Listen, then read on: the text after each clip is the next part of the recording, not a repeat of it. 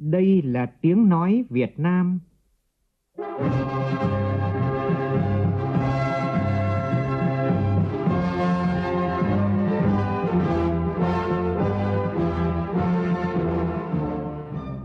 là tiếng nói Việt Nam phát thanh từ Hà Nội, thủ đô nước Cộng hòa xã hội chủ nghĩa Việt Nam.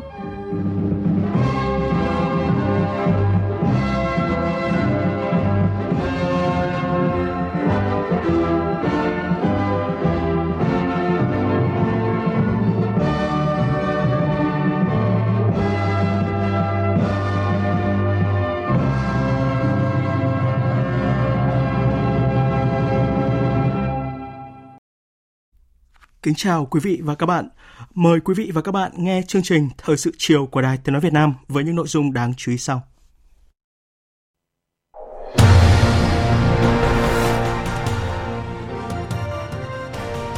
Thủ tướng Phạm Minh Chính tiếp đại sứ Nhật Bản Yamada Takio. Nhật Bản thông báo hỗ trợ Việt Nam 1 triệu liều vaccine AstraZeneca phòng chống COVID-19. Dịch COVID-19 vẫn diễn biến phức tạp tại nhiều tỉnh, thành phố phía Nam. Tỉnh Bình Dương giãn cách xã hội thị xã Tân Uyên theo chỉ thị số 16 từ hôm nay sau khi ghi nhận thêm 12 ca nghi mắc COVID-19. Một công ty ở tỉnh Đồng Nai cũng vừa bị phong tỏa vì nhân viên nghi mắc COVID. Trong khi đó, Thành phố Hồ Chí Minh kiến nghị Thủ tướng Chính phủ cho phép các doanh nghiệp trên địa bàn được chủ động đàm phán tìm nguồn nhập khẩu vaccine phòng COVID-19. Phóng viên Đài Tiếng nói Việt Nam có phóng sự điều tra rừng trên giấy và câu chuyện trục lợi chính sách tại tỉnh Bắc Kạn. Trong phần tin thế giới, Hội nghị thượng đỉnh NATO lần đầu tiên khối này xếp Trung Quốc là thách thức đe dọa an ninh. Nguy cơ bạo lực bùng phát giữa Palestine và Israel sau những cuộc biểu tình tuần hành lớn ở Đông Jerusalem. Biến chủng virus SARS-CoV-2 Delta được phát hiện lần đầu ở Ấn Độ đã xuất hiện ở 74 nước và còn tiếp tục lan rộng, làm dấy lên lo ngại biến chủng này sẽ nhanh chóng phủ sóng toàn cầu.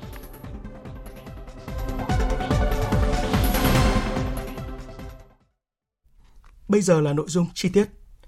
Sáng nay tại trụ sở Chính phủ, Thủ tướng Phạm Minh Chính đã tiếp đại sứ Nhật Bản tại Việt Nam Yamada Takio. Phóng viên Vũ Khuyên đưa tin.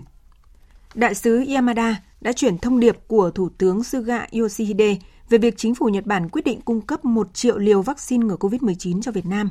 Dự kiến số vaccine sản xuất tại Nhật Bản theo giấy phép của hãng AstraZeneca sẽ đến Việt Nam trong ngày mai.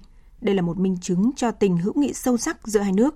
Nhật Bản mong muốn liên kết với cộng đồng quốc tế, đặc biệt là Việt Nam, để cùng vượt qua đại dịch.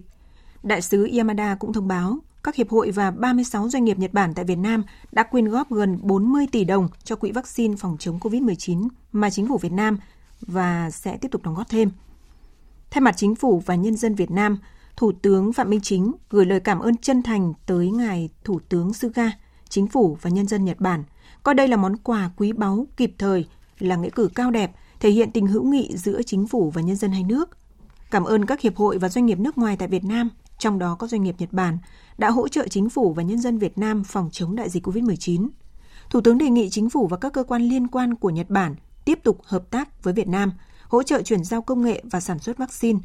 Trong điều kiện dịch bệnh còn phức tạp, Thủ tướng đề nghị đại sứ Yamada có ý kiến với Chính phủ Nhật Bản tiếp tục thúc đẩy thương mại hai chiều, tạo điều kiện cho hàng hóa có thế mạnh của Việt Nam như nông, thủy, hải sản, trái cây như vải thiều, xoài, nhãn được vào thị trường Nhật Bản nhiều hơn, kể cả bằng hình thức thương mại điện tử. Thủ tướng kêu gọi các nhà đầu tư Nhật Bản tiếp tục đầu tư vào Việt Nam. Hiện nay có khoảng 450.000 người Việt Nam đang học tập, nghiên cứu, làm ăn và sinh sống ở Nhật Bản. Mong Chính phủ Nhật Bản tạo điều kiện để họ có cuộc sống an toàn, ổn định, đóng góp thúc đẩy quan hệ hai nước. Đề nghị Nhật Bản xem xét tiếp nhận các thực tập sinh Việt Nam, nhất là những người đang có visa chờ sang Nhật Bản, sớm nối lại các chuyến bay thương mại khi điều kiện cho phép, thúc đẩy mạnh mẽ việc thực hiện các hiệp định kinh tế mà hai bên đã ký kết, đi vào thực chất, hiệu quả hơn. Đại sứ Yamada Takio khẳng định cam kết hợp tác mạnh mẽ của Chính phủ Nhật Bản với Việt Nam, cho rằng Việt Nam vẫn là điểm đến đầu tư tốt nhất với các doanh nghiệp và nhà đầu tư Nhật Bản. Đại sứ sẽ sớm chuyển những ý kiến của Thủ tướng Phạm Minh Chính tới Chính phủ và Thủ tướng Nhật Bản Suga Yoshihide. hôm nay tại phiên họp thứ 57 của Ủy ban Thường vụ Quốc hội, cho ý kiến về báo cáo đánh giá kết quả đạt được thực hiện kế hoạch phát triển kinh tế xã hội và ngân sách nhà nước 6 tháng năm nay, các thành viên Ủy ban đề nghị Chính phủ cần đánh giá cụ thể thêm về việc triển khai gói hỗ trợ 62.000 tỷ đồng cho những đối tượng chịu ảnh hưởng bởi đại dịch COVID-19, cũng như là các gói hỗ trợ khác, từ đó làm cơ sở cho việc ban hành các chính sách khác trong thời gian tới. Phản ánh của phóng viên Phương Thảo. Cho ý kiến về báo cáo đánh giá thực hiện kế hoạch phát triển kinh tế xã hội 6 tháng qua, các thành viên Ủy ban Thường vụ Quốc hội cho rằng kinh tế vĩ mô ổn định, lạm phát được kiểm soát, thị trường tiền tệ ngoại hối ổn định, mặt bằng lãi suất giảm là những tín hiệu tích cực trong bối cảnh dịch COVID-19 diễn biến phức tạp. Tuy nhiên, một số ý kiến đề nghị báo cáo của Chính phủ cần đánh giá cụ thể các chính sách hỗ trợ cho những đối tượng chịu ảnh hưởng bởi dịch COVID-19, cũng như các gói hỗ trợ khác, từ đó làm cơ sở cho việc ban hành chính sách khác trong thời gian tới. Phó Chủ tịch Quốc hội Đỗ Bá Tị đề nghị chúng ta nên đánh giá thêm cái việc triển khai gói hỗ trợ 62.000 tỷ theo nghị quyết 42 của Chính phủ. Người dân gặp khó khăn do đại dịch COVID-19. Đây là cái nội dung đặc biệt quan trọng, nguồn lực thì cũng rất là lớn. Tuy nhiên theo cái báo cáo thì cơ bản là chúng ta cũng chưa đạt được mục tiêu. Có nội dung chỉ đạt 0,26% quy mô hỗ trợ. Có lẽ đề nghị vấn đề này chúng ta cần phải làm rõ hơn, đánh giá kỹ thêm cái nguyên nhân kể cả khách quan, chủ quan, rồi cái kế hoạch tiếp theo sẽ như thế nào. Khi cho ý kiến về nghị quyết này thì Ban Thường vụ Quốc hội cũng đã có các yêu cầu rất kỹ. Một số ý kiến cũng nhấn mạnh việc phải đẩy nhanh tốc độ giải ngân vốn đầu tư công trong những tháng cuối năm, bởi nếu giải ngân được hơn 460.000 tỷ đồng sẽ thúc đẩy tốt tăng trưởng. Việc đẩy mạnh thẩm định phê duyệt các loại quy hoạch từ quy hoạch quốc gia, vùng, quy hoạch sử dụng đất cần được quan tâm, đặc biệt phải đi trước một bước và cần thực hiện cho cả nhiệm kỳ. Theo Tổng Thư ký, Chủ nhiệm Văn phòng Quốc hội Bùi Văn Cường, đầu tư công là bệ đỡ cho tăng trưởng kinh tế trong giai đoạn hiện nay. Tuy nhiên, giải ngân vốn đầu tư công, nhất là các dự án lớn như đường cao tốc Bắc Nam, sân bay Long Thành đến nay vẫn rất chậm. Chính phủ làm rõ cái vai trò, cái trách nhiệm người đứng đầu, đồng thời đề xuất những giải pháp tháo gỡ những khó khăn, ách tắc đối với các cái dự án đầu tư công, đầu tư lớn có sức lan tỏa. Đồng thời đề nghị báo cáo thẩm tra cần ghi rõ vai trò trách nhiệm của Quốc hội trong việc giám sát chặt chẽ các cái dự án đầu tư công, đặc biệt là các cái dự án trọng điểm lớn để đảm bảo tránh xảy ra những cái hệ lụy tiêu cực và rủi ro đạo đức. Mặt khác thì đảm bảo cho cái việc thực hiện đúng tiến độ như đã được phê duyệt, thúc đẩy phát triển kinh tế đất nước. Một số ý kiến cho rằng trong điều kiện dịch COVID-19 diễn biến phức tạp, Chính phủ thực hiện mục tiêu kép vừa phát triển kinh tế xã hội vừa phòng chống dịch, cần đảm bảo ổn định kinh tế vĩ mô, giữ mức lạm phát và lãi suất thấp, tỷ giá ổn định, đầu tư công phải được thể hiện đúng mục đích và được giám sát tốt. Có như vậy, khi dịch bệnh qua đi, nền kinh tế mới nhanh chóng được phục hồi và phát triển. Theo báo cáo, quy mô tổng sản phẩm trong nước 6 tháng dự báo đạt gần 4 triệu tỷ đồng, tốc độ tăng GDP dự báo đạt khoảng 5,8%. Trong bối cảnh đại dịch COVID-19, Việt Nam là quốc gia duy nhất trên thế giới được 3 tổ chức xếp hạng tín nhiệm quốc tế đồng loạt nâng điểm triển vọng lên tích cực. Tuy nhiên, tốc độ tăng trưởng GDP quý 1 và dự báo 6 tháng đầu năm chưa đạt mục tiêu theo kịch bản đề ra. Phát biểu bế mạc phiên họp thứ 57 của Ủy ban Thường vụ Quốc hội, Chủ tịch Quốc hội Vương Đình Huệ đề nghị Ủy ban Thường vụ Quốc hội quyết định làm xong toàn bộ công tác nhân sự rồi mới tiến hành các nội dung khác tại kỳ họp thứ nhất Quốc hội khóa 15. Chủ tịch Quốc hội Vương Đình Huệ nhấn mạnh. Nhiệm vụ quan trọng nhất của chúng ta sắp tới là tổ chức thành công kỳ họp thứ nhất Quốc hội khóa 15. Đây là kỳ họp đầu tiên của nhiệm kỳ với nhiều nhiệm vụ trọng tâm cần phải xem xét và quyết định. Từ nay đến lúc khai mạc kỳ họp dự kiến là ngày 20 tháng 7 không còn nhiều. Cho nên các cơ quan hữu quan chủ động phối hợp rà soát tích cực chuẩn bị các nội dung thuộc trách nhiệm của mình, đảm bảo chất lượng, sớm gửi tài liệu đến các vị đại biểu Quốc hội. Sau phiên họp, các cơ quan tổ chức có liên quan khẩn trương nghiên cứu tiếp thu ý kiến của từng nội dung tại các phiên họp để hoàn chỉnh văn bản và dự kiến chương trình kỳ họp thứ nhất Quốc hội khóa 15. Văn phòng Quốc hội phối hợp với các cơ quan hữu quan tiếp tục chuẩn bị các điều kiện đảm bảo phòng chống dịch, an ninh trật tự, phương tiện làm việc cho các đại biểu Quốc hội. Nhân kỷ niệm 96 năm Ngày Báo chí Cách mạng Việt Nam 21 tháng 6, vào sáng nay, Bí thư Trung ương Đảng, Trưởng ban Tuyên giáo Trung ương Nguyễn Trọng Nghĩa đã tới thăm và chúc mừng 4 cơ quan truyền thông gồm Đài Tiếng nói Việt Nam, Đài Truyền hình Việt Nam, Báo Nhân dân và Thông tấn xã Việt Nam. Phản ánh của nhóm phóng viên Nguyên Nhung và Nguyễn Hằng. Tới thăm chúc mừng Đài Tiếng Nói Việt Nam, Trưởng ban Tuyên giáo Trung ương Nguyễn Trọng Nghĩa nhấn mạnh, Đài Tiếng Nói Việt Nam vinh dự được Bác Hồ ký sắc lệnh đầu tiên thành lập ngày 7 tháng 9 năm 1945.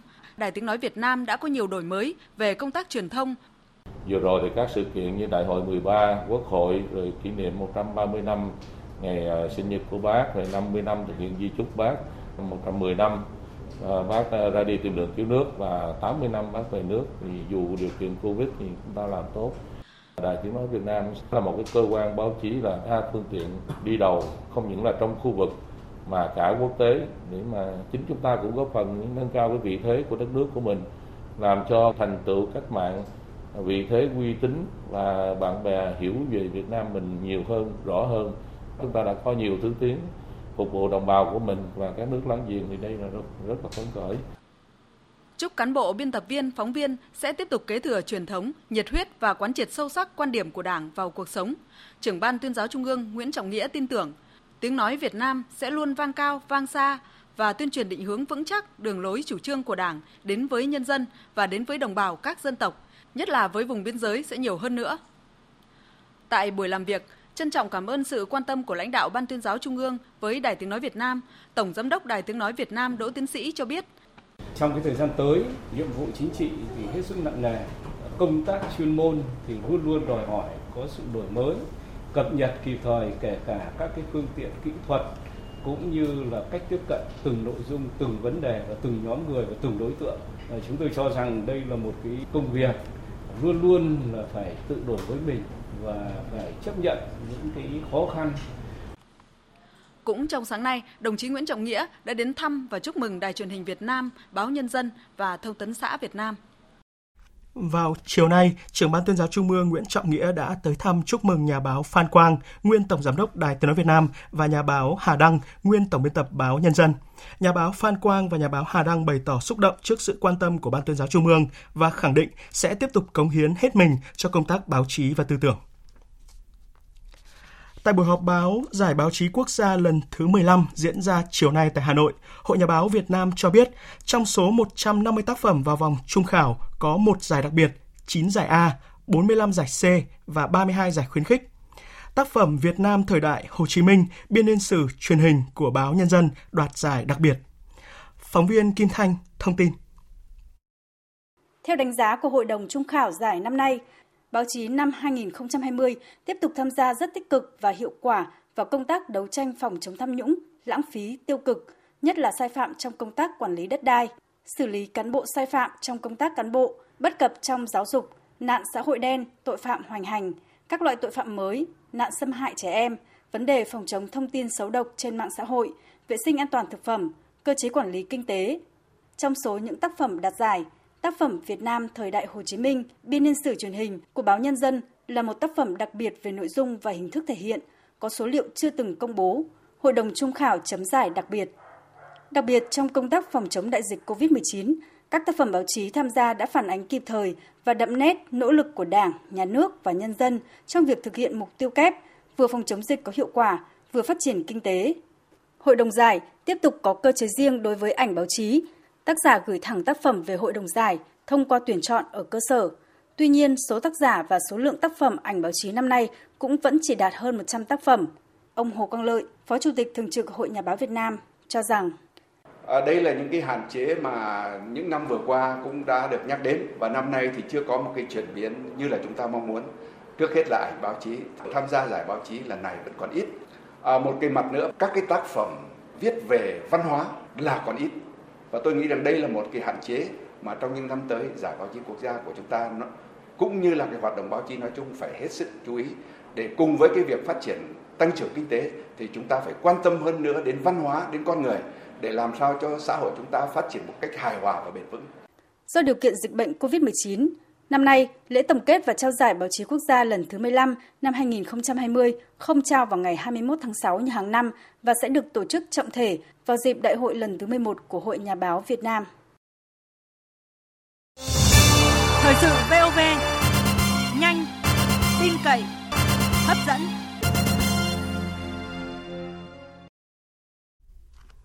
trong khuôn khổ hội nghị trực tuyến Bộ trưởng Bộ Quốc phòng các nước ASEAN lần thứ 15 vào chiều nay đã diễn ra cuộc gặp không chính thức giữa Bộ trưởng Quốc phòng ASEAN Trung Quốc.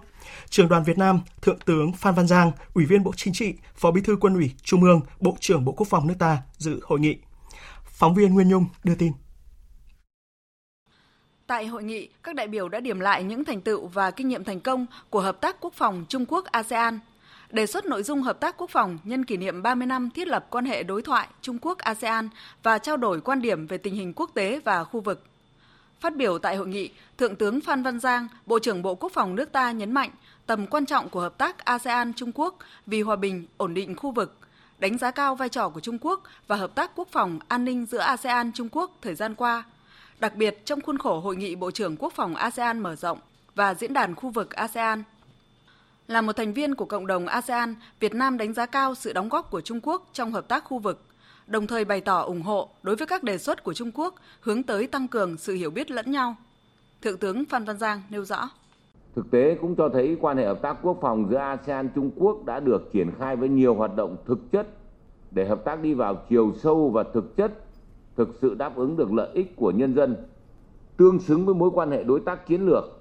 Trước hết hai bên cần tiếp tục phải có những hoạt động củng cố sự tin cậy và thông qua đối thoại, thông qua giao lưu hoặc các hoạt động thực tế. Việc tổ chức giao lưu giữa các viện nghiên cứu quốc phòng và giao lưu sĩ quan trẻ, sĩ quan trung cấp giữa ASEAN và Trung Quốc, đây chính là nhằm mục đích như vậy. Bộ trưởng Bộ Quốc phòng Phan Văn Giang bày tỏ hưởng ứng việc thiết lập đường dây nóng giữa Bộ Quốc phòng các nước ASEAN và Trung Quốc trên nền tảng cơ sở hạ tầng liên lạc trực tiếp ASEAN.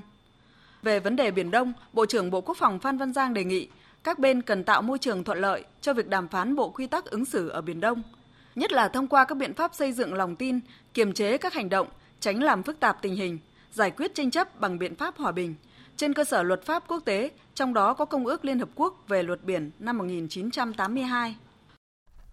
Trước đó, Hội nghị trực tuyến Bộ trưởng Quốc phòng các nước ASEAN lần thứ 15 đã có buổi làm việc vào sáng nay dưới sự chủ trì của Thiếu tướng Pehin Halbi, Bộ trưởng Bộ Quốc phòng thứ hai của Brunei. Phát biểu khai mạc, Bộ trưởng Bộ Quốc phòng Brunei Pehin Halbi nhấn mạnh đại dịch COVID-19 đã tác động sâu sắc tới tình hình kinh tế xã hội của các nước ASEAN. Tuy nhiên, đây cũng là động lực để các nước ASEAN đảm bảo sự kiên cường trước các thách thức.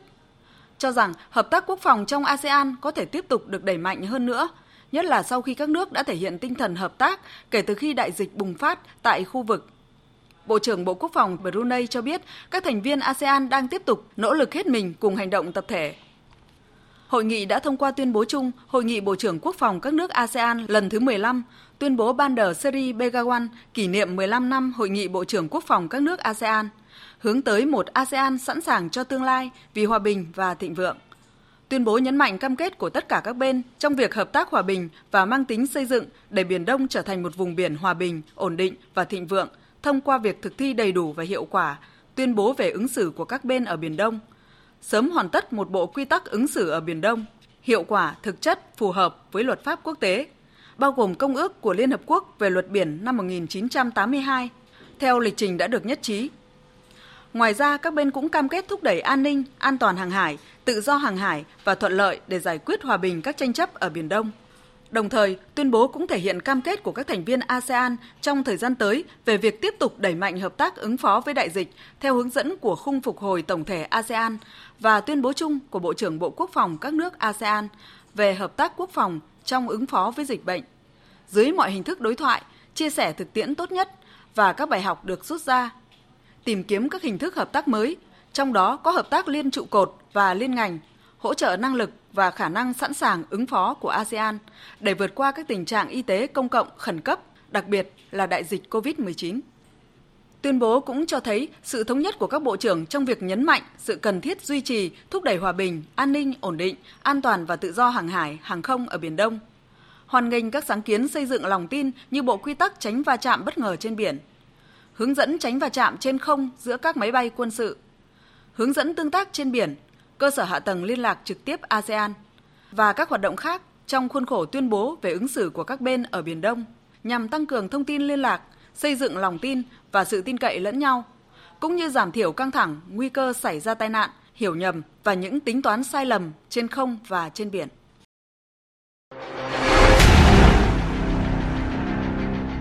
Đẩy lùi COVID-19, bảo vệ mình là bảo vệ cộng đồng. Đến hôm nay, Thành phố Hồ Chí Minh đã lấy mẫu xét nghiệm COVID-19 đối với gần 600.000 người, trong đó có gần 11.000 ca F1 và gần 600.000 diện F khác có liên quan đến các ca COVID-19 trong cộng đồng. Thành phố Hồ Chí Minh đang nỗ lực đẩy nhanh tốc độ trả kết quả xét nghiệm F1 trong khoảng 6 đến 10 giờ, nhanh hơn so với quy định của Bộ Y tế là trong vòng 24 giờ. Sở Y tế cũng yêu cầu các lực lượng chức năng trong vòng 2 giờ kể từ khi xác định ca nghi nhiễm phải truy cho được tất cả F1, đặc biệt các F1 có tiếp xúc rất gần để lấy mẫu xét nghiệm chuyển cách ly tập trung. Ủy ban nhân dân thành phố Hồ Chí Minh vừa có tờ trình gửi Thủ tướng Chính phủ về việc mua và sử dụng vaccine phòng COVID-19 cho thành phố, xin cho phép doanh nghiệp trên địa bàn được chủ động đàm phán tìm nguồn vaccine. Tiếp theo là tổng hợp về tình hình dịch bệnh COVID-19 và công tác ứng phó với dịch bệnh tại một số địa phương khác. Công ty sản xuất nông dược trong khu công nghiệp Amata, thành phố Biên Hòa, tỉnh Đồng Nai bị phong tỏa sau khi trưởng bộ phận bán hàng ở đây nghi mắc COVID-19. Hôm nay, Trung tâm Kiểm soát Bệnh tật Đồng Nai phun khử khuẩn toàn bộ 11.000 m2 công ty trách nhiệm hữu hạn Map Pacific Singapore, nơi có nhân viên nghi nhiễm. Nam nhân viên 38 tuổi ở quận Nhất, thành phố Hồ Chí Minh vào công ty làm việc vào ngày 3 tháng 6. Thường ngày anh này được xe công ty đưa đón từ nhà đến chỗ làm. Ngày 11 tháng 6, anh đến công ty nộp đơn xin thôi việc. Đến trưa, có dấu hiệu mệt mỏi, được ô tô 7 chỗ trở về thành phố Hồ Chí Minh.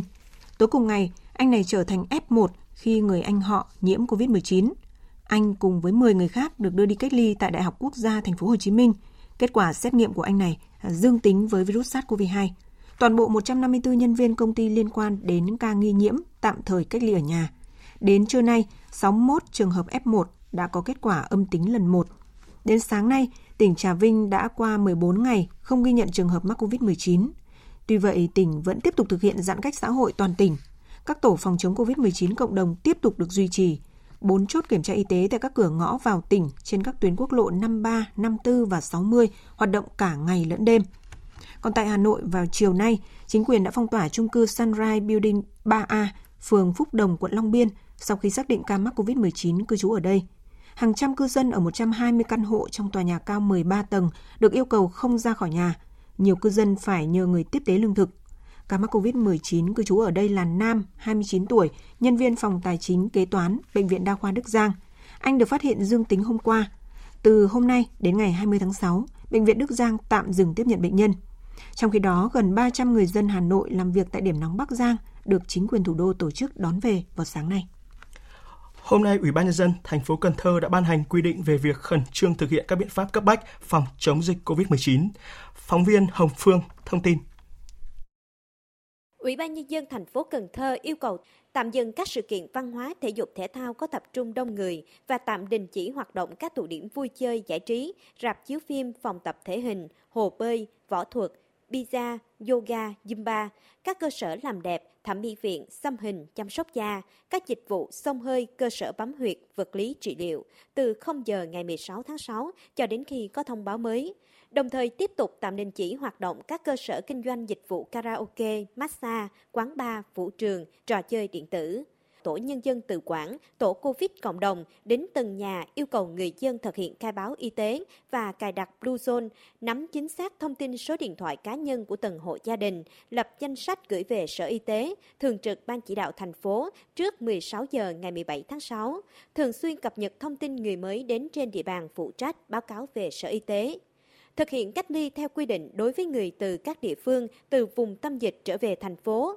Trước mắt, mỗi quận, huyện đảm bảo các điểm cách ly tập trung của địa phương từ 500 đến 1.000 người. Tất cả cán bộ, công chức, viên chức, người lao động, đặc biệt là đội ngũ y, bác sĩ, nhân viên y tế không được ra khỏi thành phố. Các trường trung học phổ thông tổ chức ôn tập cho học sinh lớp 12 bằng hình thức trực tuyến. Tỉnh Bình Dương vừa quyết định giãn cách xã hội thị xã Tân Uyên theo chỉ thị số 16 của Chính phủ từ hôm nay sau khi ghi nhận thêm 12 ca nghi mắc COVID-19. Và vào sáng nay, thì Bệnh viện Hoàn Mỹ Tư nhân Bình Dương ở thành phố Thủ Dầu Một thông báo tạm ngưng tiếp nhận bệnh nhân để thực hiện các biện pháp phòng dịch do có liên quan đến ca nghi mắc COVID-19. Tin của phóng viên Thiên Lý. Ông Trần Quốc Thành, Giám đốc Bệnh viện Hoàng Mỹ Tư nhân Bình Dương cho biết, qua rà soát, có 10 trường hợp F1 của ca ghi mắc COVID-19 và được bố trí cách ly ở một khu riêng biệt trong bệnh viện. Thời điểm khoanh vùng cách ly, bên trong bệnh viện có 25 nhân viên y tế và 50 bệnh nhân đang điều trị nội trú. Tất cả sẽ được lấy mẫu xét nghiệm sàng lọc, theo dõi sức khỏe. Ban giám đốc sẽ thay phiên nhau đi vào từng phòng ấy.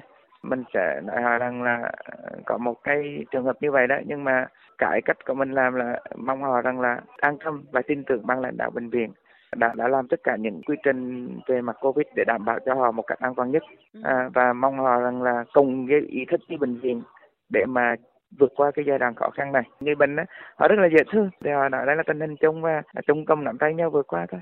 Liên quan đến công tác phòng chống dịch, sáng nay, Trung tâm Kiểm soát Bệnh tật tỉnh Bình Dương cho biết có thêm 12 trường hợp F1 của bệnh nhân số 10436, chủ quầy trà sữa cô chủ nhỏ ở phường Phú Mỹ, thành phố Thủ Dầu Một, dương tính với SARS-CoV-2.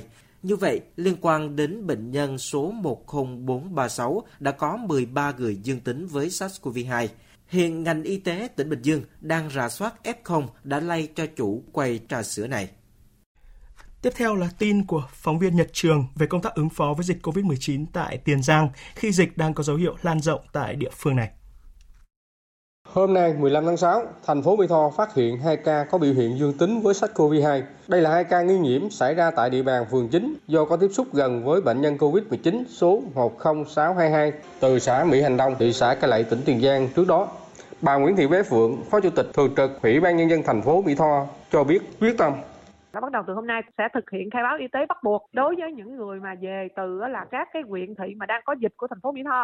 Buộc còn những trường hợp về mà lưu trú trên địa bàn thành phố là Mỹ Tho là sẽ áp dụng cách ly 21 ngày luôn. Cái thứ hai nữa đó là cái việc mà truy vết thì là mình đã kích hoạt đó là cái đội phản nhanh của phường xã rồi cái lực lượng tình nguyện viên của mình để tham gia truy vết. Đối với công tác giám sát cách ly thì mình sử dụng các cái tổ mà Covid cộng đồng để là tham gia giám sát đối tượng cách ly. Quan điểm của Ủy ban nhân dân thành phố là sẽ xử lý nghiêm các cái trường hợp đó là vi phạm đó là các quy định về phòng chống dịch. Tại thị xã Cai Lậy, sau khi phát hiện 14 ca dương tính, nhiều trường hợp F1, F2 và các ca nghi nhiễm, địa phương đã thực hiện giãn cách xã hội trên toàn địa bàn theo chỉ thị 16 của Thủ tướng Chính phủ, tiếp tục truy vết cách ly ngay các trường hợp F1. Thời sự VOV, nhanh, tin cậy, hấp dẫn. Liên quan đến vụ sai phạm tài chính ở Đoàn đại biểu Quốc hội và Hội đồng Nhân dân tỉnh Gia Lai, cơ quan cảnh sát điều tra vừa khởi tố nguyên Chánh Văn phòng cùng 2 đồng phạm. Phóng viên Nguyễn Thảo đưa tin. Cơ quan cảnh sát điều tra Công an tỉnh Gia Lai vừa khởi tố vụ án, khởi tố bị can đối với ông Nguyễn Thế Quang, sinh năm 1957, nguyên Chánh Văn phòng Đoàn đại biểu Quốc hội và Hội đồng Nhân dân tỉnh Gia Lai, bà Nguyễn Thị Lựu, sinh năm 1967, nguyên Phó Chánh Văn phòng, và bà Nguyễn Tôn Nữ Huyền Vi, sinh năm 1990, nguyên kế toán của Văn phòng Đoàn đại biểu Quốc hội và Hội đồng Nhân dân tỉnh Gia Lai, để điều tra về tội lợi dụng chức vụ quyền hạn trong khi thi hành công vụ. Bà Lựu bị thi hành lệnh tạm giam, còn ông Quang và bà Vi bị cấm đi khỏi nơi cư trú để phục vụ công tác điều tra. Theo điều tra ban đầu, từ năm 2013 đến năm 2016, ông Quang khi đó là Chánh Văn phòng, bà Lựu khi đó là kế toán, sau đó là trưởng phòng hành chính, tài chính, đã cùng với bà Vi khi đó là kế toán, chi sai 2 tỷ 300 triệu đồng. Những sai phạm tài chính liên quan tới 3 bị can này đã bị Ủy ban Kiểm tra Tỉnh ủy Gia Lai phát hiện vào giữa năm 2017, nhưng tới nay vụ án mới bị khởi tố. Ủy ban Kiểm tra Tỉnh ủy Gia Lai cũng vừa thông báo kết luận thi hành kỷ luật bằng hình thức khiển trách đối với Ban Thường vụ Đảng ủy Công an tỉnh Gia Lai khóa 11, nhiệm kỳ từ năm 2015 đến 2020.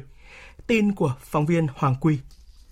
Trước những khuyết điểm trong lãnh đạo chỉ đạo công tác điều tra xử lý các vụ án vụ việc, việc tiếp nhận xử lý tin báo tố giác tội phạm, Ban Thường vụ Tỉnh ủy Gia Lai quyết định thi hành kỷ luật bằng hình thức khiển trách đối với Ban Thường vụ Đảng ủy Công an tỉnh khóa 11, nhiệm kỳ 2015-2020. Quyết định thi hành kỷ luật bằng hình thức khiển trách đối với ông Vũ Văn Lâu, nguyên Ủy viên Ban Thường vụ Tỉnh ủy, nguyên Bí thư Đảng ủy Công an tỉnh khóa 11, nhiệm kỳ 2015-2020. Nguyên Giám đốc Công an tỉnh Gia Lai. Trước đó, Ủy ban Kiểm tra Tỉnh ủy đã quyết định thi hành kỷ luật bằng hình thức khiển trách đối với ông Phạm Văn Trần, nguyên Phó Bí thư Đảng ủy Công an tỉnh khóa 11, nhiệm kỳ 2015-2020, nguyên Phó Giám đốc Công an tỉnh Gia Lai. Thưa quý vị, thưa các bạn, hơn 4.000 hecta rừng tự nhiên do công ty trách nhiệm hữu hạn một thành viên lâm nghiệp Bắc Kạn, gọi tắt là công ty lâm nghiệp Bắc Kạn, đang quản lý bỗng nhiên suy giảm trong một thời gian ngắn. Câu chuyện khó tin này ở Bắc Kạn đã hé lộ nhiều lỗ hổng và khuất tất trong công tác quản lý nhà nước, dẫn đến những dấu hiệu trục lợi hàng tỷ đồng ngân sách nhà nước từ chính sách hỗ trợ đóng cửa rừng theo quyết định của Thủ tướng Chính phủ. Loạt phóng sự điều tra rừng trên giấy và câu chuyện trục lợi chính sách do nhóm phóng viên Đài Tiếng nói Việt Nam thường trú khu vực Đông Bắc thực hiện nhiều tháng qua tại tỉnh Bắc Kạn sẽ bóc trần sự thật gây rúng động này. Và trong chương trình Thời sự chiều nay, mời quý vị và các bạn cùng nghe phóng sự đầu tiên với nhan đề Rừng trên giấy.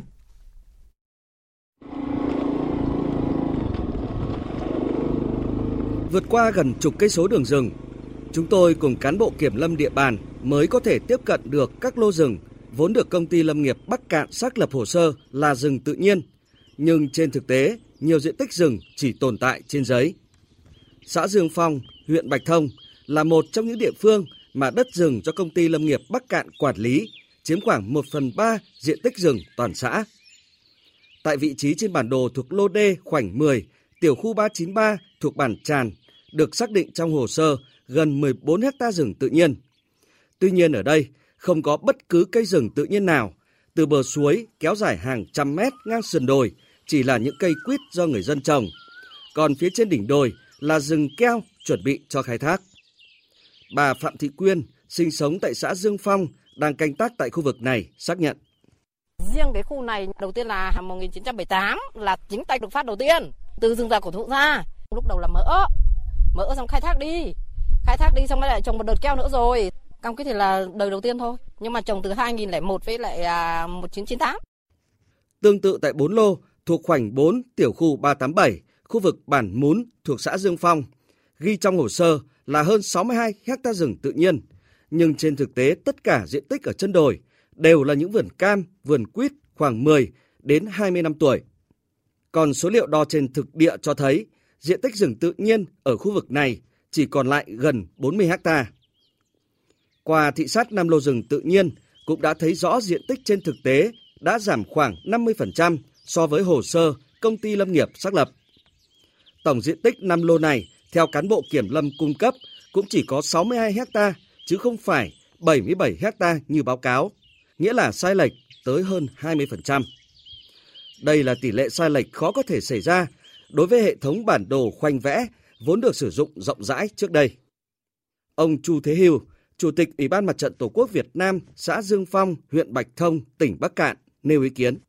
Nếu mà công ty lâm nghiệp thống kê lên để lấy cái hỗ trợ của nhà nước thì nó gây lãng phí, vừa thứ hai là gây mất cái lòng tin của nhân dân. Nếu có thì cũng đề nghị các cơ quan chức năng này xác minh làm rõ. Tiền của tỉnh cũng là tiền của nhân dân. Lý giải diện tích rừng tự nhiên của công ty lâm nghiệp Bắc Kạn từ năm 2016 đến năm 2020 giảm từ 7.200 ha xuống chỉ còn hơn 3.100 ha. Ông Nguyễn Mỹ Hải, Phó Giám đốc Sở Nông nghiệp và Phát triển Nông thôn tỉnh Bắc Kạn cho rằng, ngoài việc sai lệch về bản đồ, người dân lấn chiếm, nguyên nhân quan trọng là do thay đổi cách xác định đối tượng rừng được hưởng hỗ trợ theo quyết định 2242 của Thủ tướng Chính phủ về đóng cửa rừng tự nhiên sau khi chuyển giao nhiệm vụ nghiệm thu từ kiểm lâm địa bàn cho Chi cục Kiểm lâm đảm nhận năm 2019. Khi thực hiện theo 2242 thì quan điểm của ngành nông nghiệp thì chúng tôi bây giờ có làm chặt chẽ hơn trước rất nhiều. Những cái diện tích nào phải thực sự có một chút trữ lượng chúng tôi mới đưa ra khoán. Do vậy nó bị giảm đi như thế, chứ không phải là mất hoàn toàn 4.000 hectare đâu đồng chí ạ. Có rất nhiều diện tích theo quy định của luật thì nó vẫn là rừng tự nhiên, ví dụ như là tre nứa các thứ, nhưng mà cái lượng gỗ ít, do vậy là chúng tôi khi thực hiện theo 242 là tôi đã cắt bỏ nó đi. Cách lý giải này không thuyết phục, bởi quyết định 2242 của Thủ tướng Chính phủ phê duyệt đề án tăng cường công tác quản lý khai thác gỗ rừng tự nhiên giai đoạn 2014-2020, có hiệu lực từ năm 2014. Trong đó ngân sách nhà nước hỗ trợ đóng cửa rừng 200.000 đồng trên 1 hectare mỗi năm đối với các công ty lâm nghiệp phải dừng khai thác chính gỗ rừng tự nhiên. Đây là căn cứ quan trọng để tỉnh Bắc Kạn xác định rõ đối tượng rừng mới có thể phê duyệt thành quyết toán hàng tỷ đồng ngân sách nhà nước hỗ trợ cho công ty lâm nghiệp Bắc Kạn đóng cửa rừng, chứ không phải đến thời điểm này mới làm chặt chẽ, mới xác định đối tượng rừng. Bên cạnh đó, Bộ Nông nghiệp và Phát triển Nông thôn năm 2016 đã ban hành thông tư số 21 quy định rõ về khai thác chính và tận dụng tận thu lâm sản. Không có lý gì mà Sở Nông nghiệp và Phát triển Nông thôn tỉnh Bắc Cạn lại không biết để xác định rõ đối tượng rừng, cũng như việc công ty lâm nghiệp Bắc Cạn có phải đơn vị khai thác chính gỗ rừng tự nhiên để được hưởng chính sách.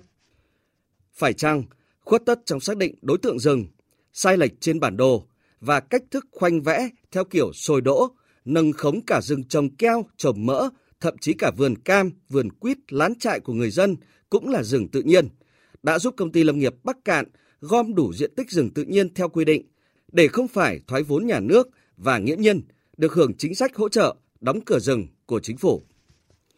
Theo thông tin chúng tôi có được, nếu như năm 2007, công ty lâm nghiệp Bắc Cạn xác định có gần 6.700 ha rừng tự nhiên, thì đến năm 2014, con số này đã vọt lên tới 8.900 ha. Đây là thời điểm đơn vị này triển khai sắp xếp đổi mới theo Nghị định 118 năm 2014 của Chính phủ về sắp xếp đổi mới và phát triển nâng cao hiệu quả hoạt động của các công ty nông nghiệp, lâm nghiệp. Mặc dù công ty lâm nghiệp Bắc Cạn trong tình trạng bê bết về tài chính, với những khoản đầu tư đại diện góp vốn trong tình trạng thua lỗ, có nguy cơ mất trắng, cùng nhiều khoản vay nợ khó thu hồi. Nhưng năm 2016, tỉnh Bắc Cạn vẫn phê duyệt đề án sắp xếp đổi mới công ty này. Với diện tích rừng tự nhiên sau tái cơ cấu là gần 7.200 ha, cộng với hơn 3.000 ha rừng phòng hộ, đã chiếm trên 70% trong tổng số hơn 14.000 ha đất đơn vị này được giao cho thuê. Nên theo Nghị định 118 của Chính phủ, công ty lâm nghiệp Bắc Cạn giữ nguyên mô hình 100% vốn nhà nước. Để có thể né cổ phần hóa một cách ngoạn mục như vậy, tất cả các phương án khoanh vẽ xác lập diện tích rừng tự nhiên là do chính doanh nghiệp này thực hiện. Ông Nguyễn Mỹ Hải, Phó Giám đốc Sở Nông nghiệp và Phát triển Nông thôn tỉnh Bắc Cạn xác nhận, hội đồng thẩm định thời điểm đó chỉ căn cứ vào hồ sơ trình của công ty, không đi thẩm tra, rà soát trên thực địa. Doanh nghiệp tự xác lập diện tích rừng tự nhiên, nhưng các cơ quan chức năng lại không rà soát thẩm định trên thực tế, mặc dù trong tay có cả bộ máy quản lý từ tỉnh đến cơ sở.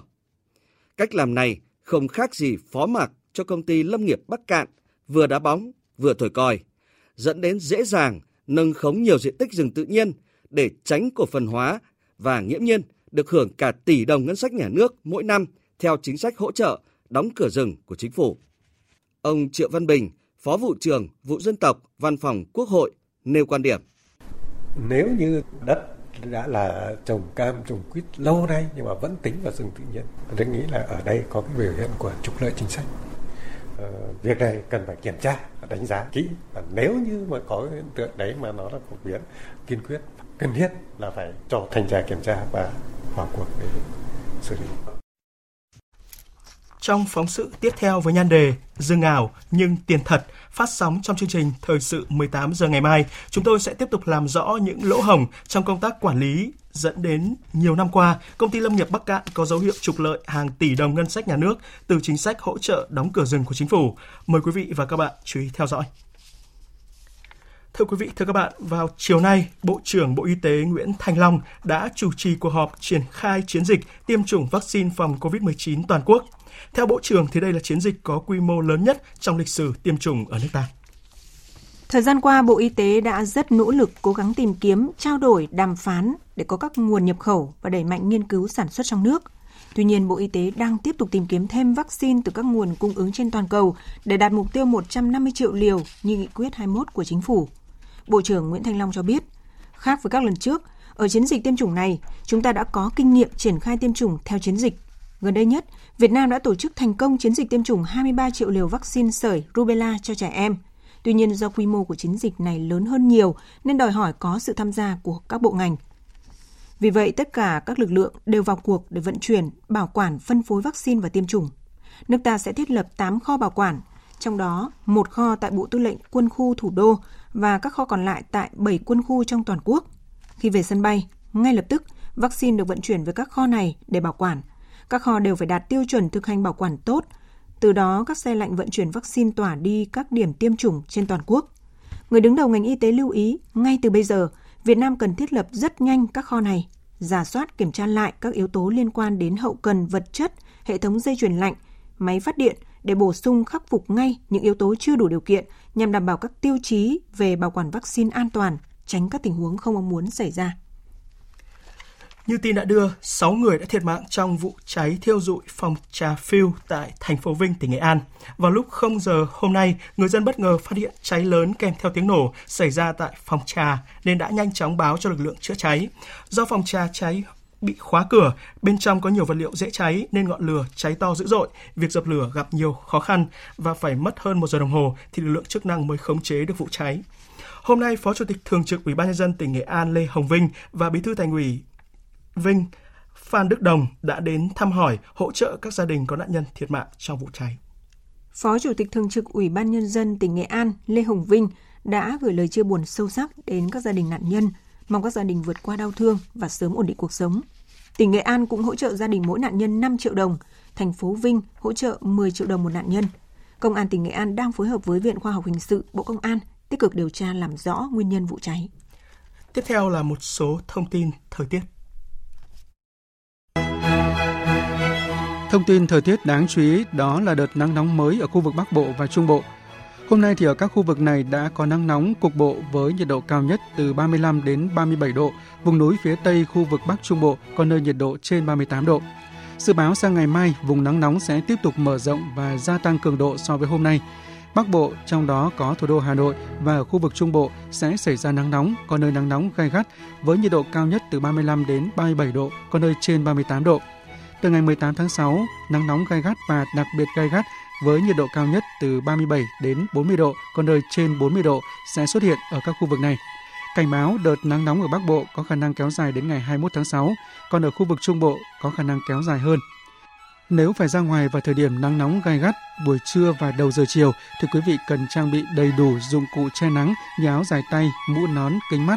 Lưu ý là không làm việc quá lâu dưới trời nắng để phòng bị sốc nhiệt, say nắng.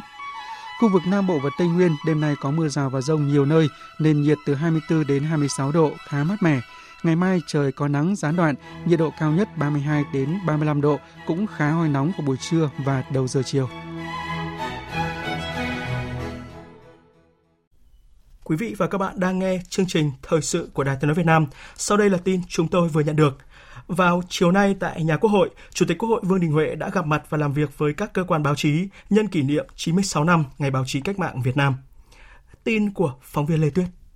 Phát biểu tại buổi gặp mặt và làm việc với các cơ quan báo chí, Chủ tịch Quốc hội Vương Đình Huệ chúc mừng các cơ quan báo chí nhân Ngày Báo chí Cách mạng Việt Nam, trân trọng ghi nhận những ý kiến mang tính xây dựng của đại diện các cơ quan báo chí. Chủ tịch Quốc hội Vương Đình Huệ cho rằng các cơ quan báo chí đóng vai trò rất quan trọng với hoạt động của Quốc hội, vì Quốc hội là cơ quan dân cử, cơ quan đại diện cao nhất của nhân dân. Báo chí chính là cầu nối giữa Quốc hội với cử tri và nhân dân, mang hơi thở của cuộc sống vào nghị trường. Nhấn mạnh, hoạt động Quốc hội là kho tàng thông tin đầy đủ, sinh động về tất cả các lĩnh vực trong cuộc sống như kinh tế, xã hội, môi trường, quốc phòng, an ninh, văn hóa mà báo chí có thể khai thác. Chủ tịch Quốc hội Vương Đình Huệ cho rằng đó chính là tiền đề để tiếp tục gia tăng sự tương tác giữa Quốc hội với báo chí và giữa báo chí với Quốc hội. Một là tiếp tục nâng cao chất lượng các tin bài về hoạt động của Quốc hội. Trong đó ưu tiên các bài viết chuyên sâu, phân tích sâu sắc về nội dung và các tác động của chính sách trong các dự thảo đang được Quốc hội xem xét và thảo luận. Phản ánh kịp thời hơn nữa ý kiến, kiến nghị của cử tri gửi đến Quốc hội, Ủy ban Thường vụ Quốc hội và các cơ quan của Quốc hội, các cơ quan thuộc Ủy ban Thường vụ Quốc hội.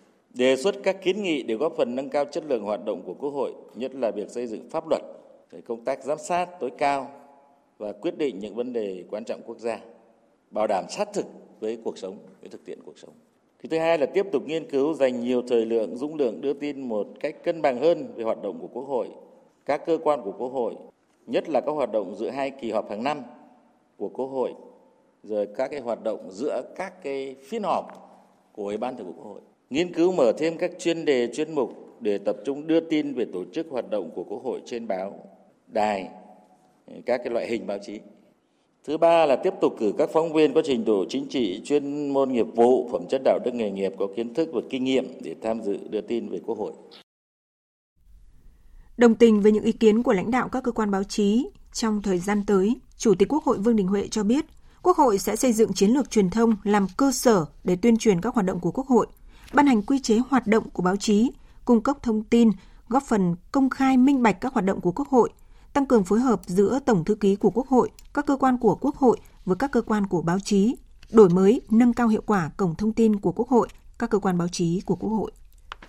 Chuyển sang các tin thế giới đáng chú ý, cả hai hội nghị thượng đỉnh nhóm các nước công nghiệp phát triển hàng đầu thế giới G7 và tổ chức Hiệp ước Bắc Đại Tây Dương NATO vừa diễn ra đều nhắc nhiều tới các thách thức từ Nga và Trung Quốc. Theo giới phân tích, điều đó có thể khiến cho lần chạm trán đầu tiên giữa Tổng thống Mỹ Joe Biden và người đồng cấp Nga Putin tại Geneva, Thụy Sĩ vào ngày mai trở nên kịch tính. Tổng hợp của biên tập viên Đình Nam. Hội nghị thượng đỉnh NATO tại Bruxelles đêm qua đã ra được tuyên bố chung dài 41 trang, trong đó đáng chú ý là lần đầu tiên khối này xếp Trung Quốc là thách thức mối đe dọa an ninh. Tuy nhiên, những thách thức từ Nga vẫn là nội dung chính, giống như tất cả các hội nghị NATO trước đây. Tổng thống Mỹ hôm qua khẳng định các nhà lãnh đạo thế giới đang rất mong chờ cuộc gặp thượng đỉnh Nga-Mỹ. Dù cùng với các đồng minh chỉ trích Nga như bao lần trong quá khứ, song Tổng thống Mỹ Joe Biden cũng khẳng định không muốn tìm kiếm xung đột với Nga, thậm chí muốn thúc đẩy sự hợp tác giữa hai bên trong những trường hợp cụ thể. Tổng thống Mỹ cũng thừa nhận người đồng cấp Nga là một đối thủ xứng tầm.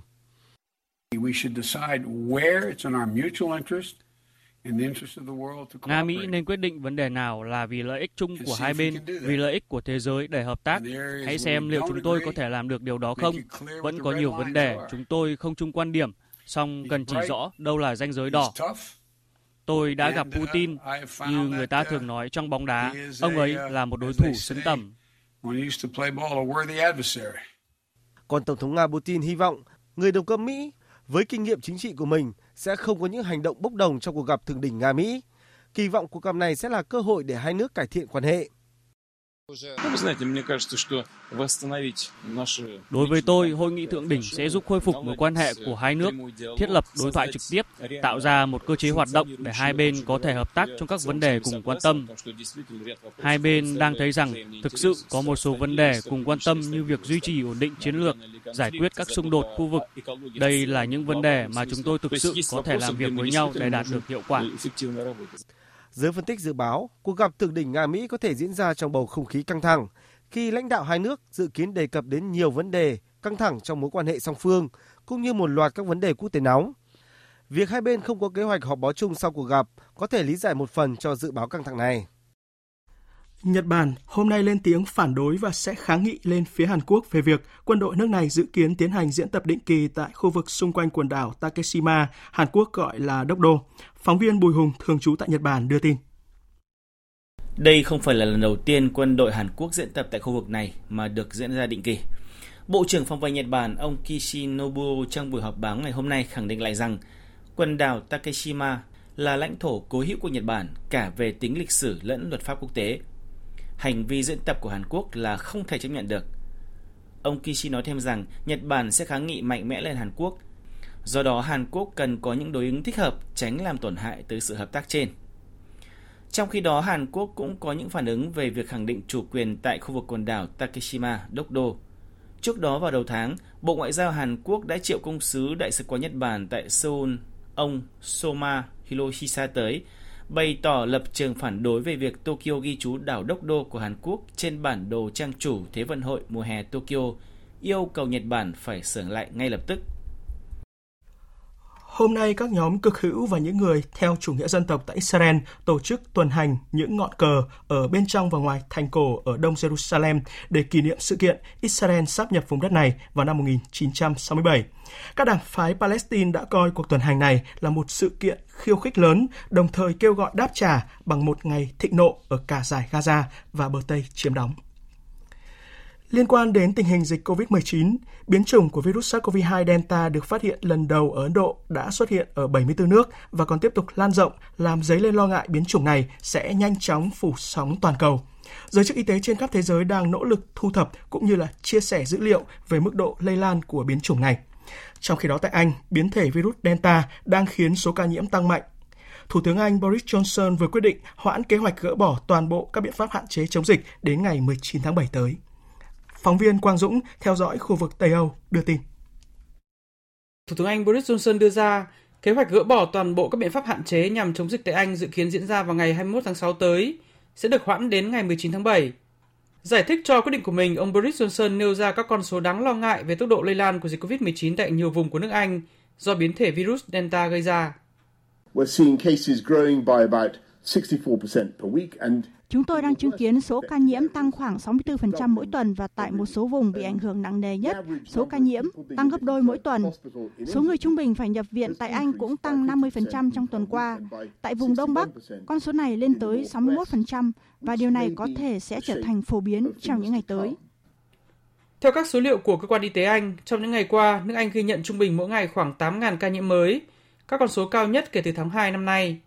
Ngoài Anh, hàng loạt các nước châu khác như Bỉ, Đức, Bồ Đào Nha cũng đang ghi nhận sự lây lan nhanh của biến thể này.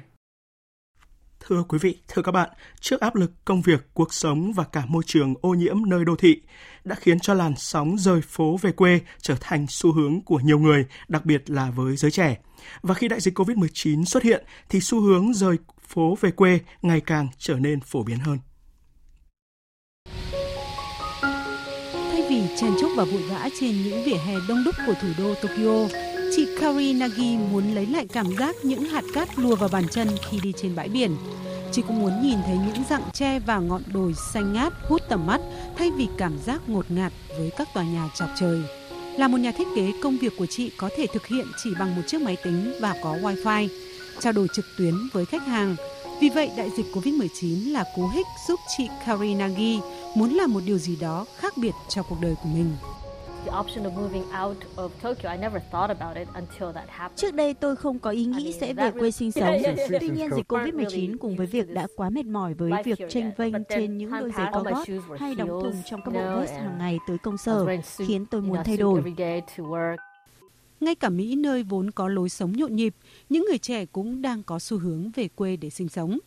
Trong bối cảnh đại dịch, họ có thời gian suy nghĩ về cách sống và tự hỏi liệu việc sống ở thành phố với giá cả đắt đỏ có còn ý nghĩa.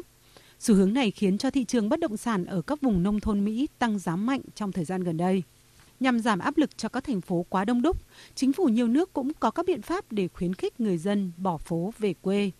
Chính phủ Nhật sẽ cấp 1 triệu yên cho những ai chuyển về quê sinh sống, với điều kiện là những người hợp làm với công việc từ xa.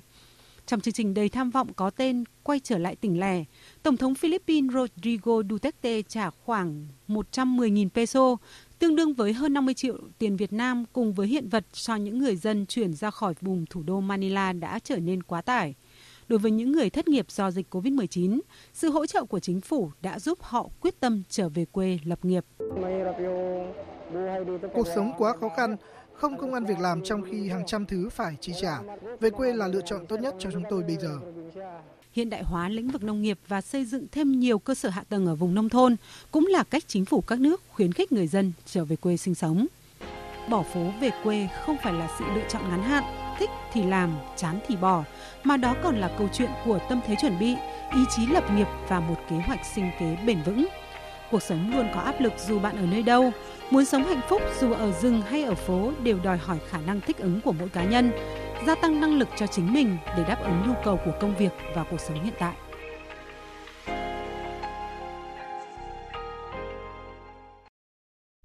Tiếp theo mời quý vị và các bạn đến với trang tin thể thao.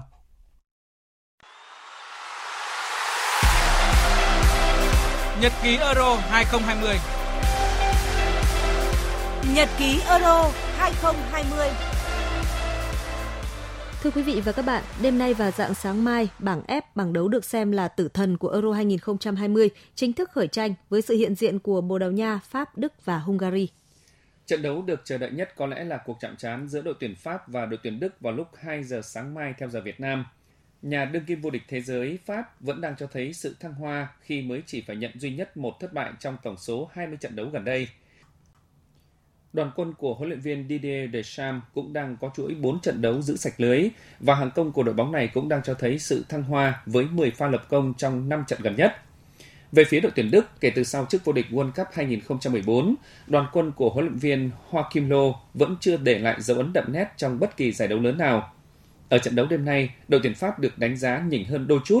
Tuy nhiên, với những cái tên chất lượng trong đội hình, đội tuyển Đức cũng hứa hẹn sẽ làm nên nhiều điều.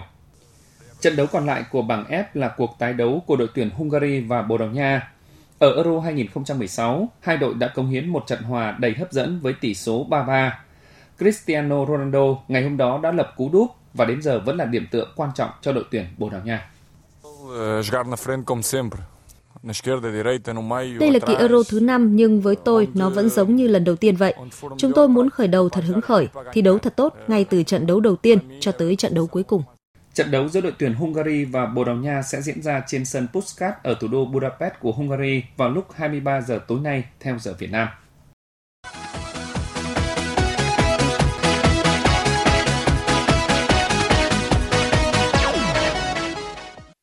Hôm nay, huấn luyện viên Park Hang-seo đã công bố danh sách chính thức 23 cầu thủ đội tuyển Việt Nam đăng ký thi đấu trận gặp các tiểu vương quốc Ả Rập Thống Nhất trong khuôn khổ lượt đấu cuối của bảng G, vòng loại thứ 2 World Cup 2022 khu vực châu Á. Theo đó, 6 cầu thủ không góp mặt trong đội hình của đội tuyển Việt Nam trong trận gặp các tiểu vương quốc Ả Rập Thống Nhất, gồm hậu vệ Lê Văn Xuân, Bùi Hoàng Việt Anh, Hồ Tấn Tài, tiền vệ Lý Công Hoàng Anh cùng 2 cầu thủ đang điều trị chấn thương là tiền vệ Nguyễn Tuấn Anh và Nguyễn Hai Long. Ở trận đấu cuối của bảng G diễn ra đêm nay, trợ lý Lee Jong-jin sẽ thay thế huấn luyện viên Park Hang-seo trong cabin chỉ đạo. Huấn luyện viên Park Hang-seo cho biết.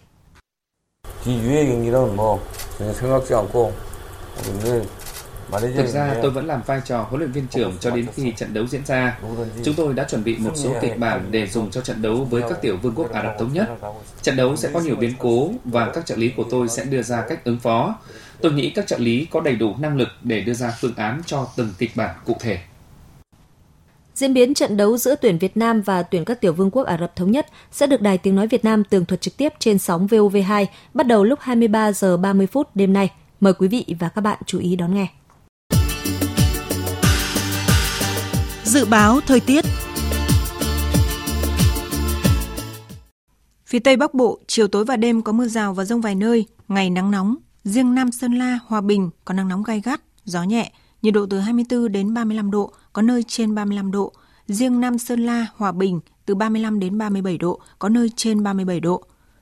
Phía Đông Bắc Bộ, chiều tối và đêm có mưa rào và dông vài nơi, ngày nắng nóng, có nơi nắng nóng gay gắt, gió Nam cấp 2, cấp 3, nhiệt độ từ 25 đến 36 độ, Đồng bằng và Trung Du từ 35 đến 37 độ, có nơi trên 37 độ.